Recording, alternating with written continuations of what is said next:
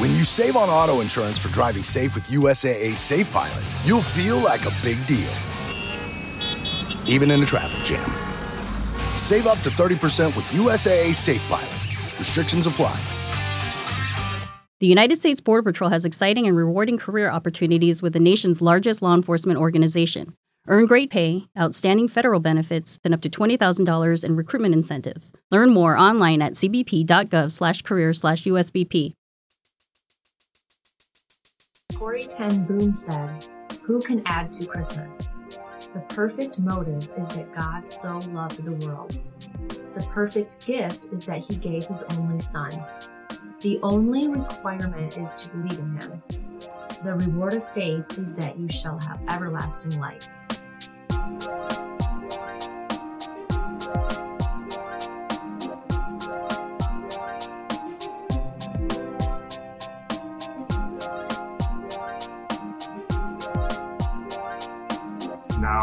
Birth of Jesus Christ took place in this way. When his mother Mary had been betrothed to Joseph, before they came together, she was found to be with child from the Holy Spirit. And her husband Joseph, being a just man and unwilling to put her to shame, resolved to divorce her quietly.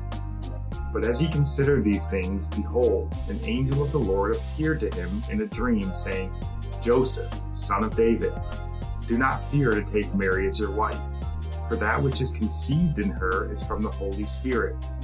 She will bear a son and you shall call his name Jesus, for he will save his people from their sins. All this took place to fulfill what the Lord had spoken by the prophet. Behold, the virgin shall conceive and bear a son, and they shall call his name Emmanuel, which means God with us.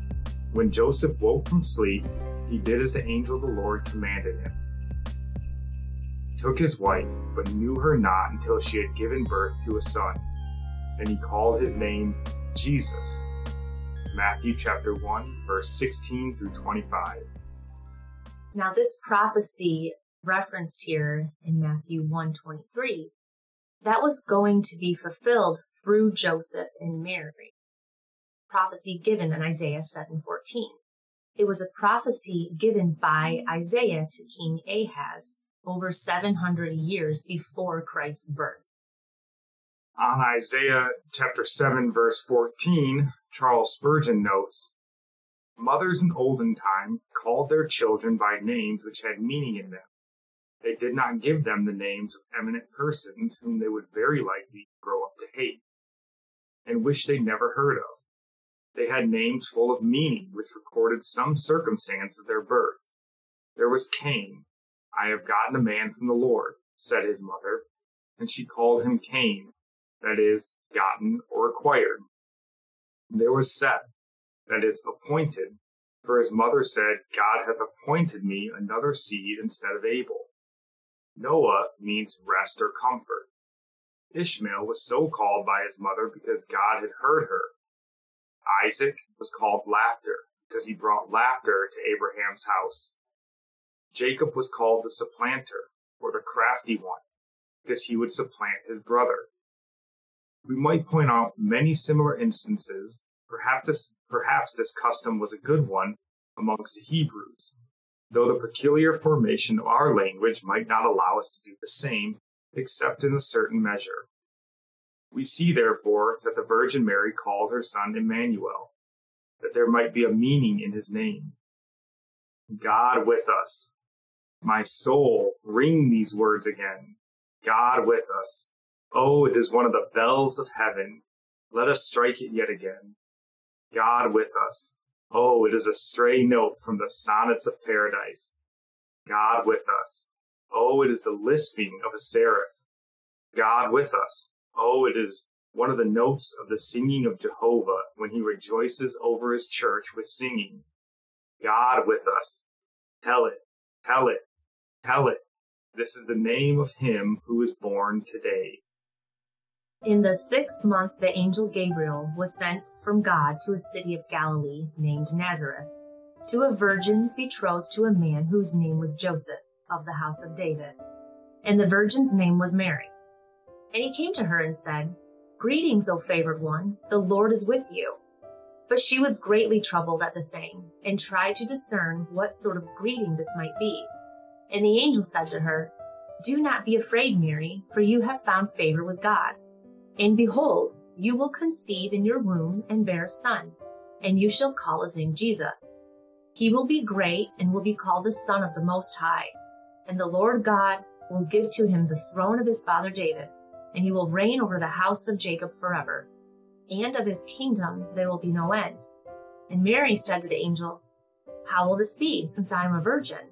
And the angel answered her, The Holy Spirit will come upon you, and the power of the Most High will overshadow you. Therefore, the child to be born will be called Holy, the Son of God. And behold, your relative Elizabeth in her old age has also conceived a son. And this is the sixth month with her who was called barren. For nothing will be impossible with God. And Mary said, Behold, I am the servant of the Lord. Let it be to me according to your word. And the angel departed from her. Luke chapter 1, verses 26 through 38. And on receiving this news and news from her relative Elizabeth, Mary sung a song. She said, My soul magnifies the Lord, and my spirit rejoices in God my Savior, for he has looked on the humble estate of his servant. For behold, from now on all generations will call me blessed. For he who is mighty has done great things for me, and holy is his name. And his mercy is for those who fear him from generation to generation. He has shown strength with his arm. He has scattered the proud in the thoughts of their hearts. He has brought down the mighty from their thrones and exalted those of humble estate. He has filled the hungry with good things, and the rich he has sent away empty.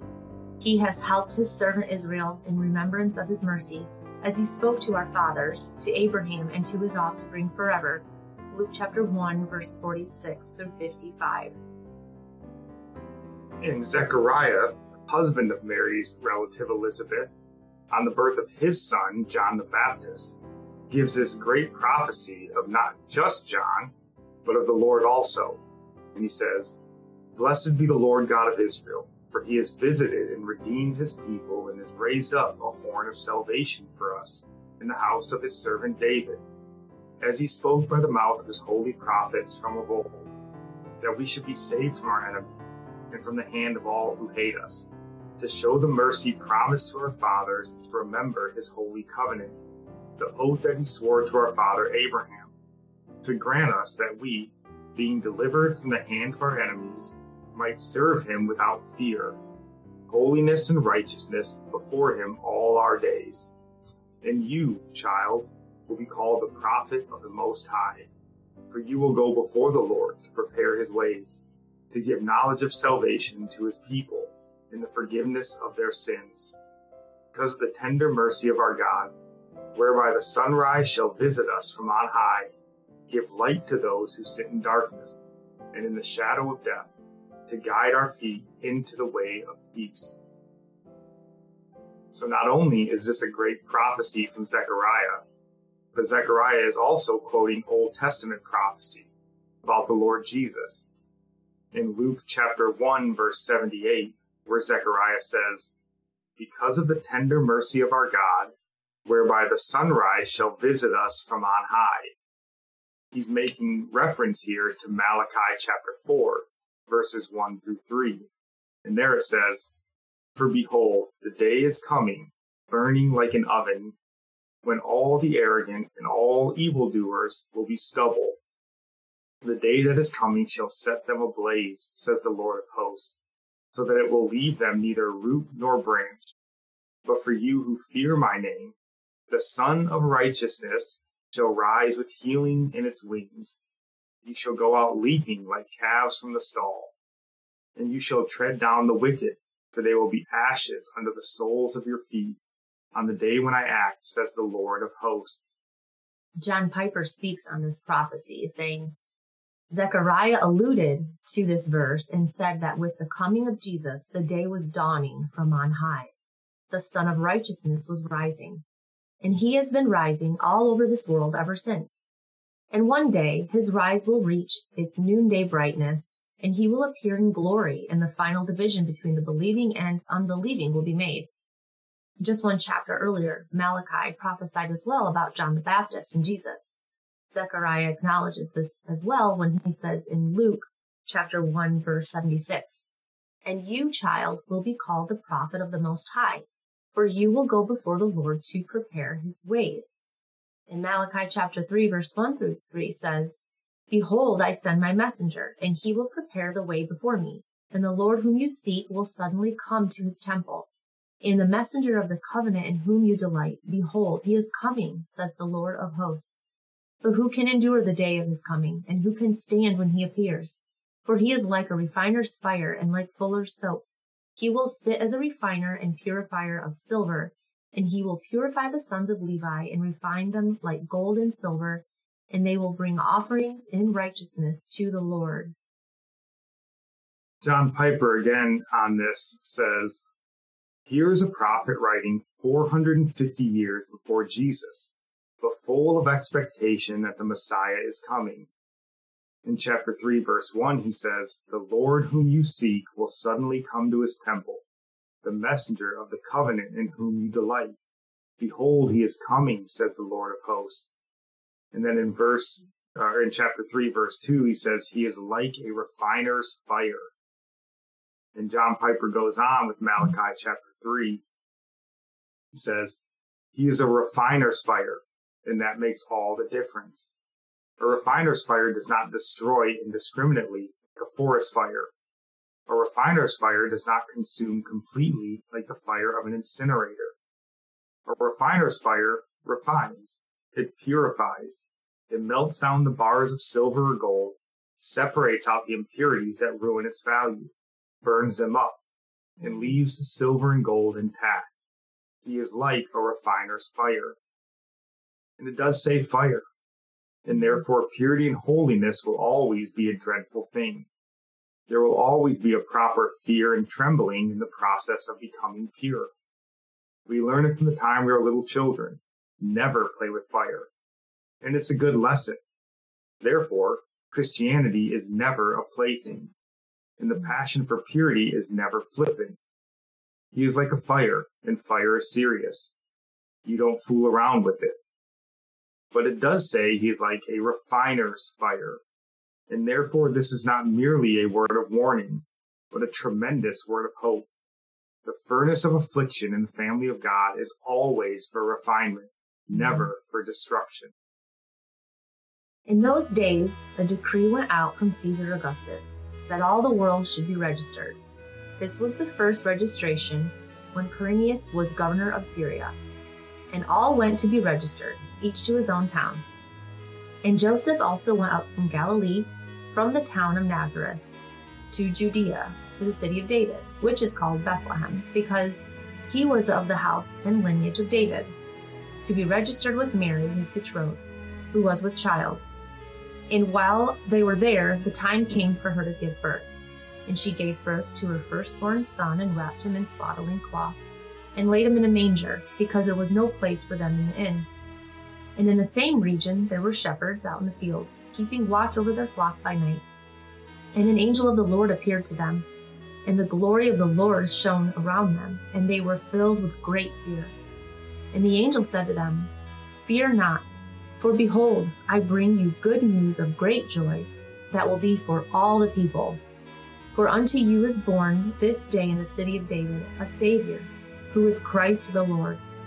And this will be a sign for you you will find a baby wrapped in swaddling cloths and lying in a manger. And suddenly there was with the angel a multitude of the heavenly host praising God and saying, Glory to God in the highest, and on earth peace among those with whom he is pleased. When the angels went away from them into heaven, the shepherds said to one another, Let us go over to Bethlehem and see this thing that has happened, which the Lord has made known to us.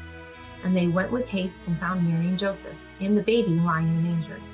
And when they saw it, they made known the saying that had been told them concerning this child, and all who heard it wondered at what the shepherds told them.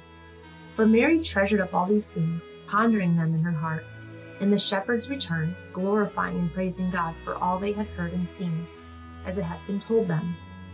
And at the end of eight days, when he was circumcised, he was called Jesus, the name given by the angel before he was conceived in the womb.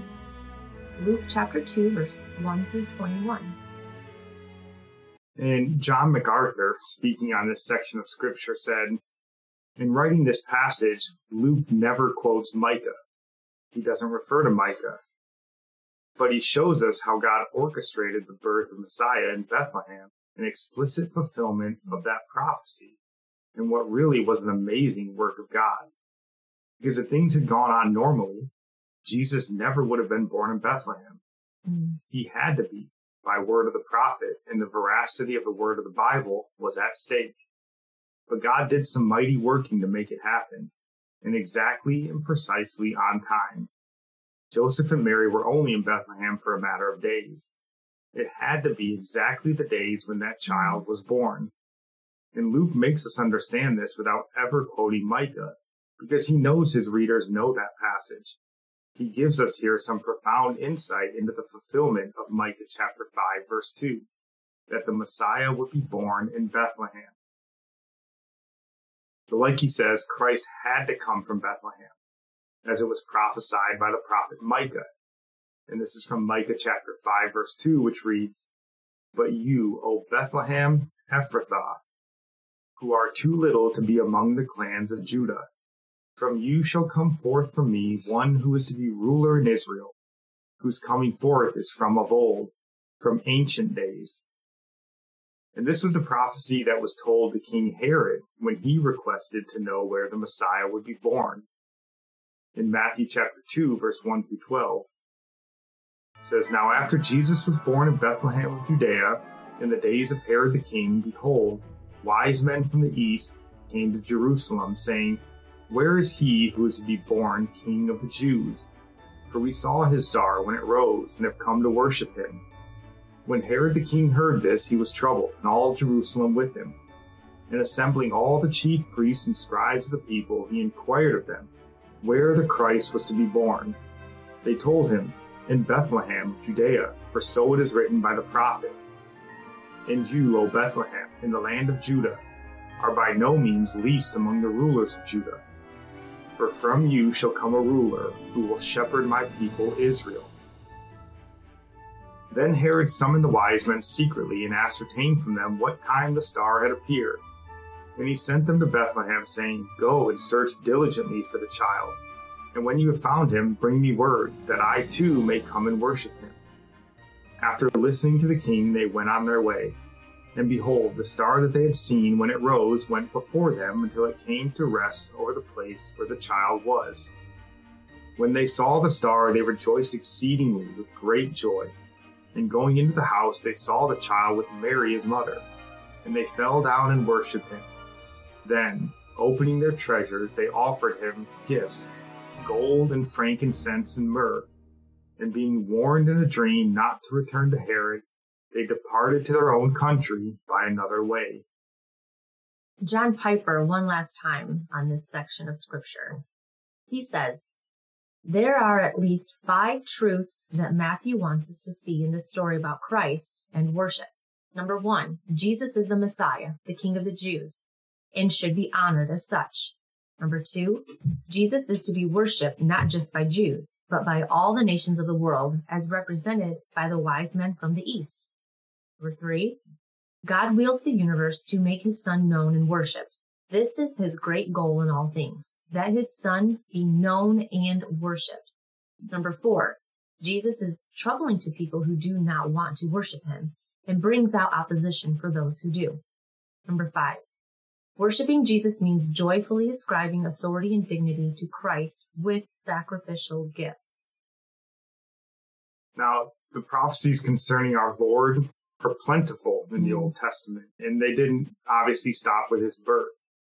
And there's too many prophecies to name in this episode, but from the beginning, Jesus Christ was the prophesied Messiah. All the way back from the first book in the Old Testament, Genesis chapter 3, verse 15, which says, And I will put enmity between you and the woman, and between your offspring and hers. He will crush your head, and you will strike his heel. So from the first book all the way until the last book, which we've already mentioned, Malachi chapter 4.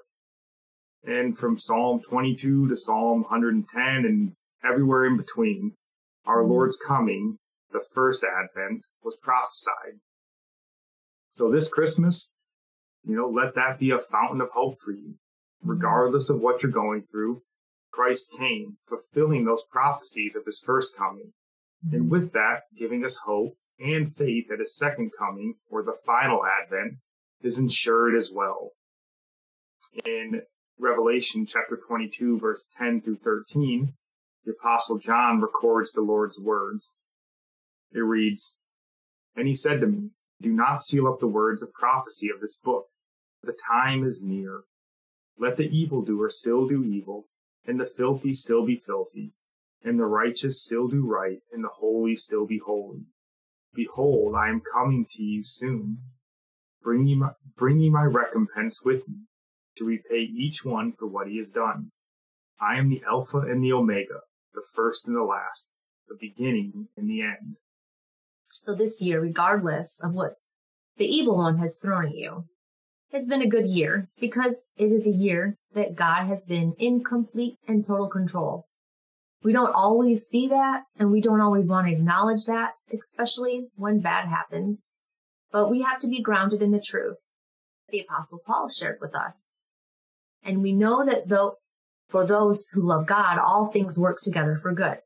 For those who are called according to his purpose. From Romans 8, 28. So as we look to end this Christmas episode, I just want to read from one of Christianity's most well-known devotionals, uh, Oswald Chambers, My Utmost for His Highest. On December 25th, he writes, His birth and history. That Holy One is to be born will be called the Son of God. Luke chapter 1 verse 35. Jesus Christ was born into this world, not from it. He did not emerge out of history, he came into history from the outside. Jesus Christ is not the best human being the human race can boast of. He is a being for whom the human race can take no credit at all. He is not a man becoming God, but God incarnate. God coming into human flesh from outside it. His life is the highest and holiest and entering through the most humble of doors. Our Lord's birth was an advent, the appearance of God in human form. His birth in me, my little children, for whom I labor in birth again until Christ is formed in me. Galatians chapter 4 verse 19. Just as our Lord came into human history from outside it, he must also come into me from outside. Have I allowed my personal human life to become a Bethlehem for the Son of God? I cannot enter the realm of the kingdom of God unless I am born again from above by a birth totally unlike physical birth. You must be born again. John chapter 3 verse 7. This is not a command, but a fact based on the authority of God. The evidence of the new, new birth is that I yield myself so completely to God that Christ is formed in me. And once Christ is formed in me, his nature immediately begins to work me. God evident in the flesh. This is this is what is made so profoundly possible for you and for me through the redemption of man by Jesus Christ. So, well, we do just want to wish you guys a Merry Christmas and a Happy New Year. Yeah, Merry Christmas. God bless.